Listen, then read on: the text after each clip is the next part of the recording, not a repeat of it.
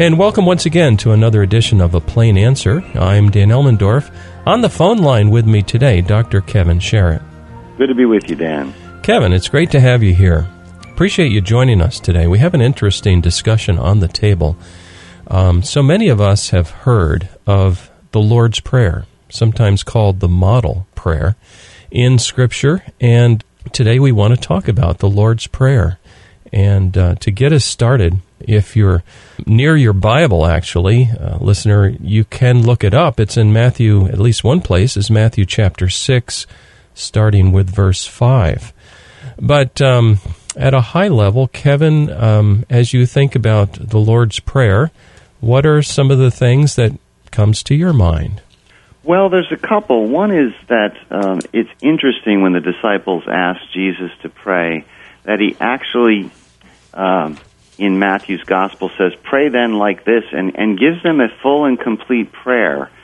And I think the church has always recognized rightly that in doing so, the Lord has provided for us the pattern, a kind of norm by which we can test our prayers and order our prayers and direct our prayers.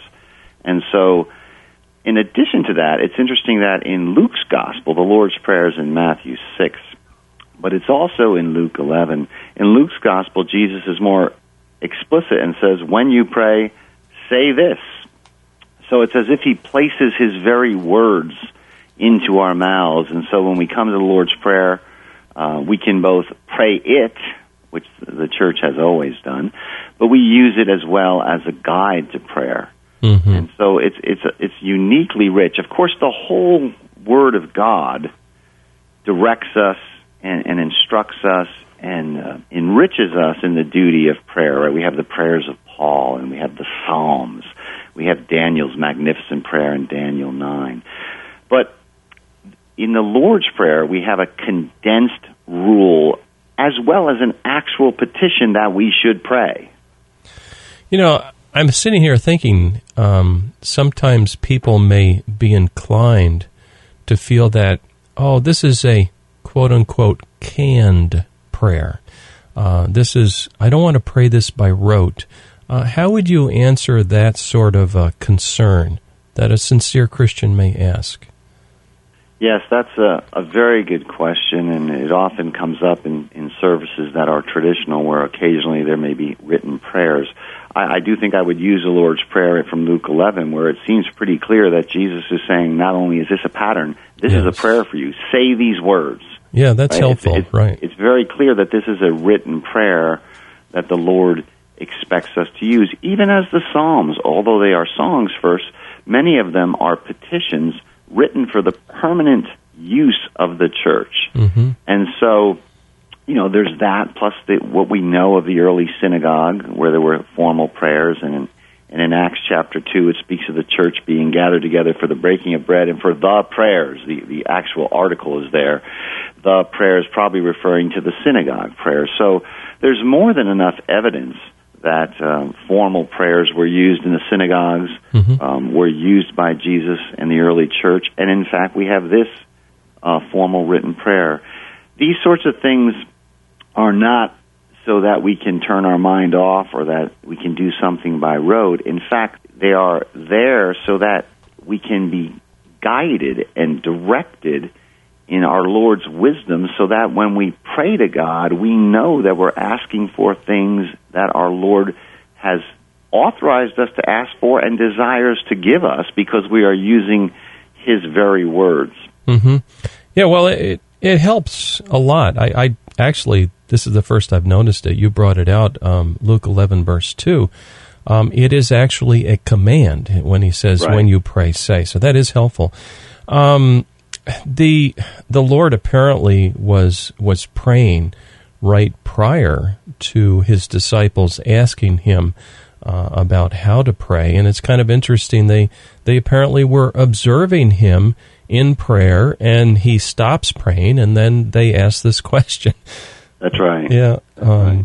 Now, the content of the prayer, whether we pray it verbatim, or whether we use it as a model for other prayers that we may have. Can we talk a little bit about some of the content of the Lord's Prayer. I believe that it's broken into what you call petitions. Sure. It's incredibly rich. The prayer starts, Our Father in Heaven, which that would be the preface to the prayer. And every word is important. I mean, the first word of the Lord's Prayer is our. And this teaches us something very important, that prayer is a fundamentally corporate endeavor. We do it with other people. It's not my Jesus or my Lord or my Father in prayer. It's our Father. Mm. And so Jesus probably envisions here a praying community, a praying people, a people who pray publicly together. Mm-hmm. Which is not to say that God is not your God personally, or that you can never say my Father or address God with singular types of pronouns. But it is interesting that the model prayer is corporate, that we pray together, we pray with the church and the saints. And obviously it directs us to God's fatherly goodness, that it's God as Father who is already, if you will, adopted us as sons in Christ, and whose beneficence, whose benevolent disposition is the key to praying. We don't pray to God in general or God in the abstract. We pray to God who is our Father, and thus there's a sort of childlikeness that should be displayed in this prayer. Here's a question I have. Do you think, therefore, it's preferable, based on this prayer, that as a Christian approaches God in prayer, that he comes, that maybe the first phrases out of our mouth should be something like our Heavenly Father or our Father in Heaven, as opposed to praying to the Holy Spirit or praying to Jesus? It seems like it's more appropriate to address the Father. Yes, I think there's a sense in which prayer, speaking in a kind of precise theological way, terminates on the Father. And so I would agree that we would say that we pray in the Spirit, and then, in and through Jesus Christ unto the Father. Yes. So, and of course there are prayers addressed to Christ in Scripture as well. Sure. He can be prayed to, but he's prayed to as the Son of the Father. I don't know, and I don't believe there are any prayers directed to the Holy Spirit. Mm-hmm. The Holy Spirit's ministry is, if you will, to efface himself and to guide us to Christ, so that in Christ we might be children of our Heavenly Father. Mm. And so the whole logic of our salvation, the way it's wrought and the way we participate in it, is such that principally prayer should be thought of as an activity done, in the Holy Spirit, through Jesus Christ unto the Father. So I think you're right. There's this fatherly kindness and the openness of God. Jesus says, "Which of you earthly fathers, if your child asks you for a fish, is not going to give him a scorpion, right?" Mm-hmm. How much more will your Heavenly Father give good things to those who ask? And so that's the sort of disposition that prayer springs from. And I think we often falter and forget and suspend our praying life because we've lost this sense that God wants to hear and answer our prayers. Often our unanswered prayers or other forms of cynicism or worry or doubt sometimes, ironically, make it easier on our faith not to pray because we don't want to be disappointed. Yeah. Oh, yeah. I see we need to take a short break. Today on the phone line is Dr. Kevin Sherritt. We're talking about the Lord's Prayer. Stay with us. We'll be right back. In my darkness, Jesus found me, touched my eyes and made me see. Broke sin's chains that long had bound me, gave me life and liberty. O glorious love of Christ, my Lord divine, that made him stoop to save a soul like mine. Through all my days and then in heaven above, my song will silence never. I'll worship him forever and and praise him for his glorious love.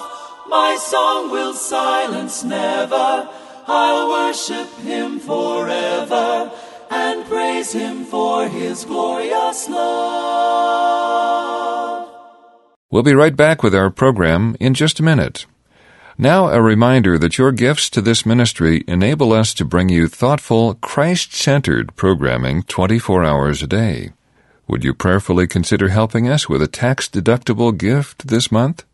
Redeemer Broadcasting is a 501c3 not-for-profit broadcast ministry. We're entirely listener-supported and have no advertisements. If you would like to help support us this month, and perhaps in the future, our mailing address is Redeemer Broadcasting, Post Office Box 1520, Olive Bridge, New York, 12461. Once again, Redeemer Broadcasting, Post Office Box 1520, Olive Bridge, New York, 12461. Stay with us now for the second half of our program. Oh, amazing truth to ponder, he whom angel hosts attend. Lord of heaven, God's Son, what wonder! He became the sinner's friend. O glorious love of Christ, my Lord divine, that made him... And welcome back. You're tuned to A Plain Answer here at Redeemer Broadcasting. I'm Dan Elmendorf. On the phone line with us today is Dr. Kevin Sherritt. We're talking about an exceedingly interesting portion of Scripture today. It is the Lord's Prayer, a prayer that so many of us know so very well. We've prayed it so many times, and today, we're talking about the different petitions of that Lord's Prayer. And so far, we've talked about our Father in heaven. Kevin, can you keep going? Let's now look at the first petition and the various other petitions of this beautiful prayer. Sure, our Father in heaven. Well, I should just briefly finish that, Dan. We talked about God as our Father, but He is also our Father in heaven, and therefore He is the transcendent Lord. So He's not just our pal type of Father. The opening preface, it's not one of the petitions per se, but the preface, our Father in heaven, all the words are important. We pray corporately, we pray to God who is our Father, but the one who is our Father and who is kindly disposed to us is in heaven and we are on earth. And therefore our prayers should be sober and humble. Mm.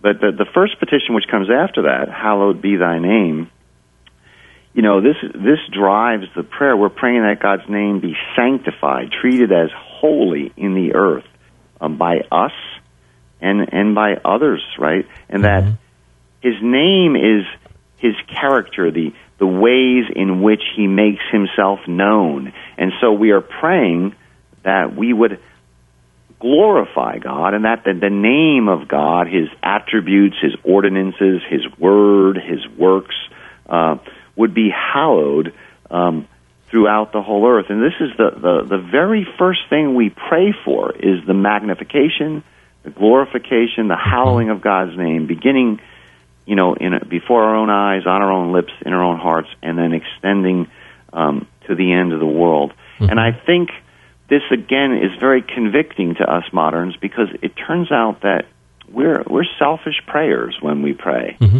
Right, the first petition, the very first petition, is that God's name be sanctified and hallowed and glorified. Mm-hmm. That means this is at the head of our prayer lives. Mm-hmm.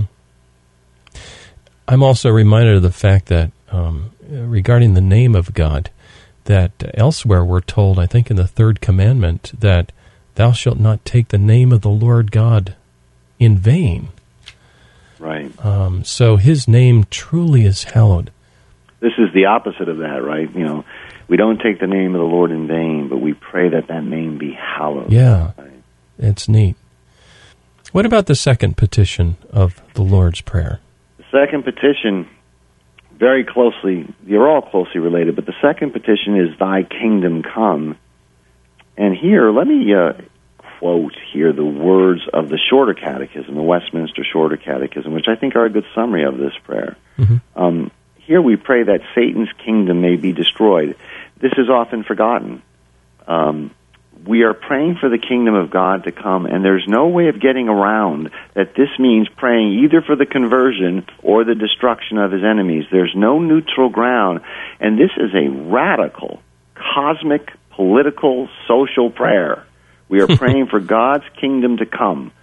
We are not praying for, you know, the American empire or the Chinese empire or any other empire. We are praying for the empire of Christ to come. Now the kingdom, and this means we are praying for the whole kingdom, the whole realm of satanic deception and bondage to be destroyed. And so, in a sense, we are praying what one author called on the Psalms, the war psalms of the Prince of Peace. Oh, yes, yes. This is a warrior sort of petition. We're praying that the kingdom of grace would then come and be advanced in ourselves, and others would be brought into it and kept into it. And we're also praying that the coming eternal kingdom, the glorious coming kingdom of God, might be hastened.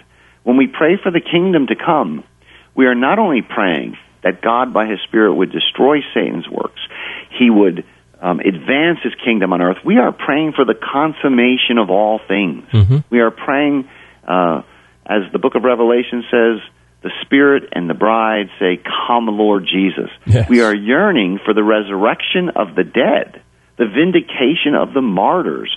We're yearning for the reconciliation of the whole cosmos. We want justice and righteousness to be done in the earth. And so, at the very outset, the prayer has ordered us to the hallowing of God's name and to the coming of His kingdom, which will lead to the consummate hallowing of His name. And this is to shape our petitions. And it shows us that we need to sort of lift our eyes up in the way we pray, and to pray for the grand purposes of God. Often our prayers are quite paltry and small, and while it's perfectly fine to pray for the little things, God cares about all the details of our lives and wants us to talk to Him about all of our needs. It would be a tragedy to live that way without a driving, pulsating desire for the kingdom of God to come. Yes. That's reflected in our prayer lives. I find you are mentioning here the second petition and how it's talked about in the Shorter Catechism. We've got these little booklets we hand out if people ask for them, free of charge, the Shorter Catechism. I opened it up to this very point that you were talking about. And I find it helpful that these guys, these divines they're called, seem to make an important distinction. They talk about the kingdom of grace being advanced, and they also talk about the kingdom of glory being hastened. Can we talk just a little more about the kingdom of grace being advanced, and how does that flesh out? How should we be encouraged by that?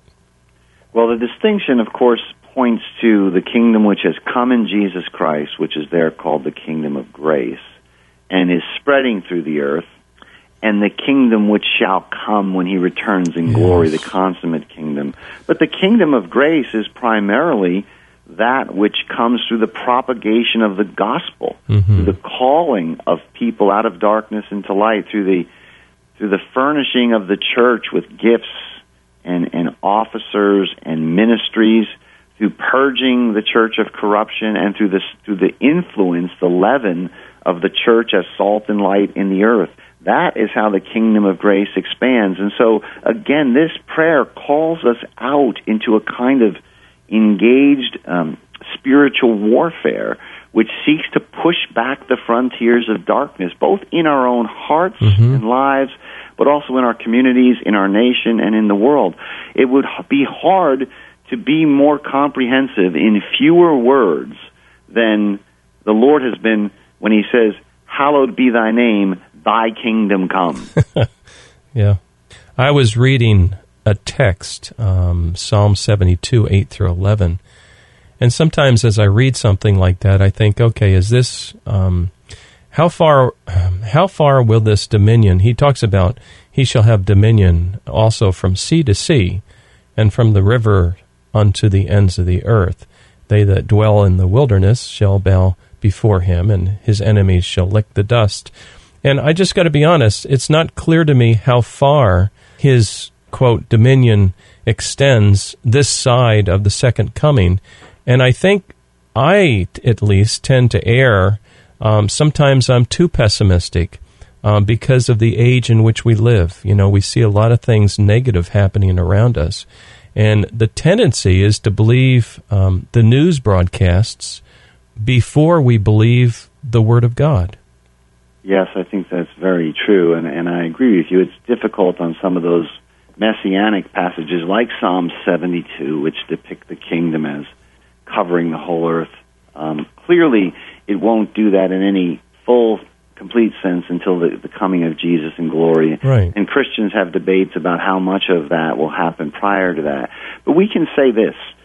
We can say that the kingdom has come. It has already had an enormous, mighty impact in the earth. Christians forget this, right? I mean, I think so. The kingdom of God exploded into the world from Palestine and essentially gave us Europe, gave us Western civilization. They forget that Russia and parts of the East were Christian for 1,000 years.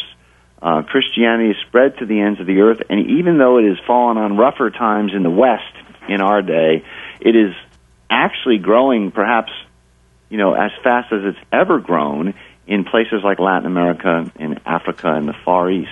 And so the Christian church is alive and well, and the dominion of Christ is going to extend from sea to sea, and the glory of the Lord is going to, you know, cover the earth as the waters cover the sea. So that calls us then to the twofold task of praying for the kingdom to come. The kingdom of grace now, we seek to advance it, but at the same time we are yearning and crying out for the kingdom of glory. Yeah. One thing is certain. The dead will not be raised. Satan will not be cast into the lake of fire. The martyrs will not finally be vindicated. And all enemies will not finally be subjected until the Lord Jesus comes in glory. And so there's a deep and profound sense in which that yearning for that appearing is the fundamental yearning which should drive Christian prayer. Yes. And I think we find ourselves as captives to simply the horizons of our own life, or the horizons of linear human history, or the horizons of our own age. I have, somewhat seriously, but somewhat perhaps trying to be a little bit humorous or provocative with my own church, said that any day, no matter how wonderful the day is, no matter how many sweet gifts from the Lord the day is filled with, any day in which the dead are not raised and evil is not destroyed and the Lord hasn't appeared to overthrow Satan himself and rectify the cosmos, any day in which that does not occur is less than a fully good day. It may be a wonderful day in many ways, but that's what we want. And so I've said to my congregation, at the top of your to-do list should be the resurrection of the dead, the coming of the kingdom in glory. When you wake up in the morning and you say, what do I want to happen today? The first answer is, I want the name of the Lord to be hallowed in heaven and on earth, and I want the kingdom, which has already come, to advance and to come in its consummate fullness. I want evil destroyed. I want the martyrs who've been slain and who are now currently under the altar in the book of Revelation crying out for vindication. I want their prayers to be heard. Mm. Yeah, that's well put. We've run out of time already. I'm looking at the clock here. I don't know where this time has gone, and we got through the second petition. Maybe, in summary, can you instruct us a little bit or guide us in our own use of the Lord's Prayer, just as a summary statement? Well, it's hard to pray. We all experience this. And our Lord here, I think, is kind of stooping down to us and saying, look, I know it's hard to pray. I'll tell you what. I'll give you the words. And this corresponds with what our Lord as risen and ascended does. He sends the Spirit to help us, to pray within us. We don't know how to pray. the Spirit works and groans and prays within us to help us. And one of the ways He does that is the Spirit puts the words of Jesus Himself on our tongue. So I think a helpful aid to prayer would be take the Lord's Prayer and pray it. Not as meaningless rote repetition, but in a meditative, reverent, reflective way. Pray the prayer as a prayer to God, but also use the petitions and expand on them. Say, Lord, here's how I want your name to be hallowed in my life, in my children's life, in this person's life, in the church's life. Here's how I want to see your kingdom come against the forces of darkness that are arrayed over here or over there, right? Or that I struggle with. So use the petitions as springboards to riff, if you will, off of them. So you can use the prayer both ways, and it's a mighty, mighty stimulus, I think, to focusing our prayer life. Very good. If anyone has a question for Kevin regarding the Lord's Prayer, we would invite you to use our email address. That address is ministry@redeemerbroadcasting.org. Reminder that this entire episode is up on our website. Check it out. You can play it there. It's a podcast that's found at redeemerbroadcasting.org. And Kevin, thank you for joining us today. It's been nice having you. Thanks for having me, Dan. It was a blessing. For Redeemer Broadcasting, I'm Dan Elmendorf, and please join us again next week at this same time for another edition of A Plain Answer.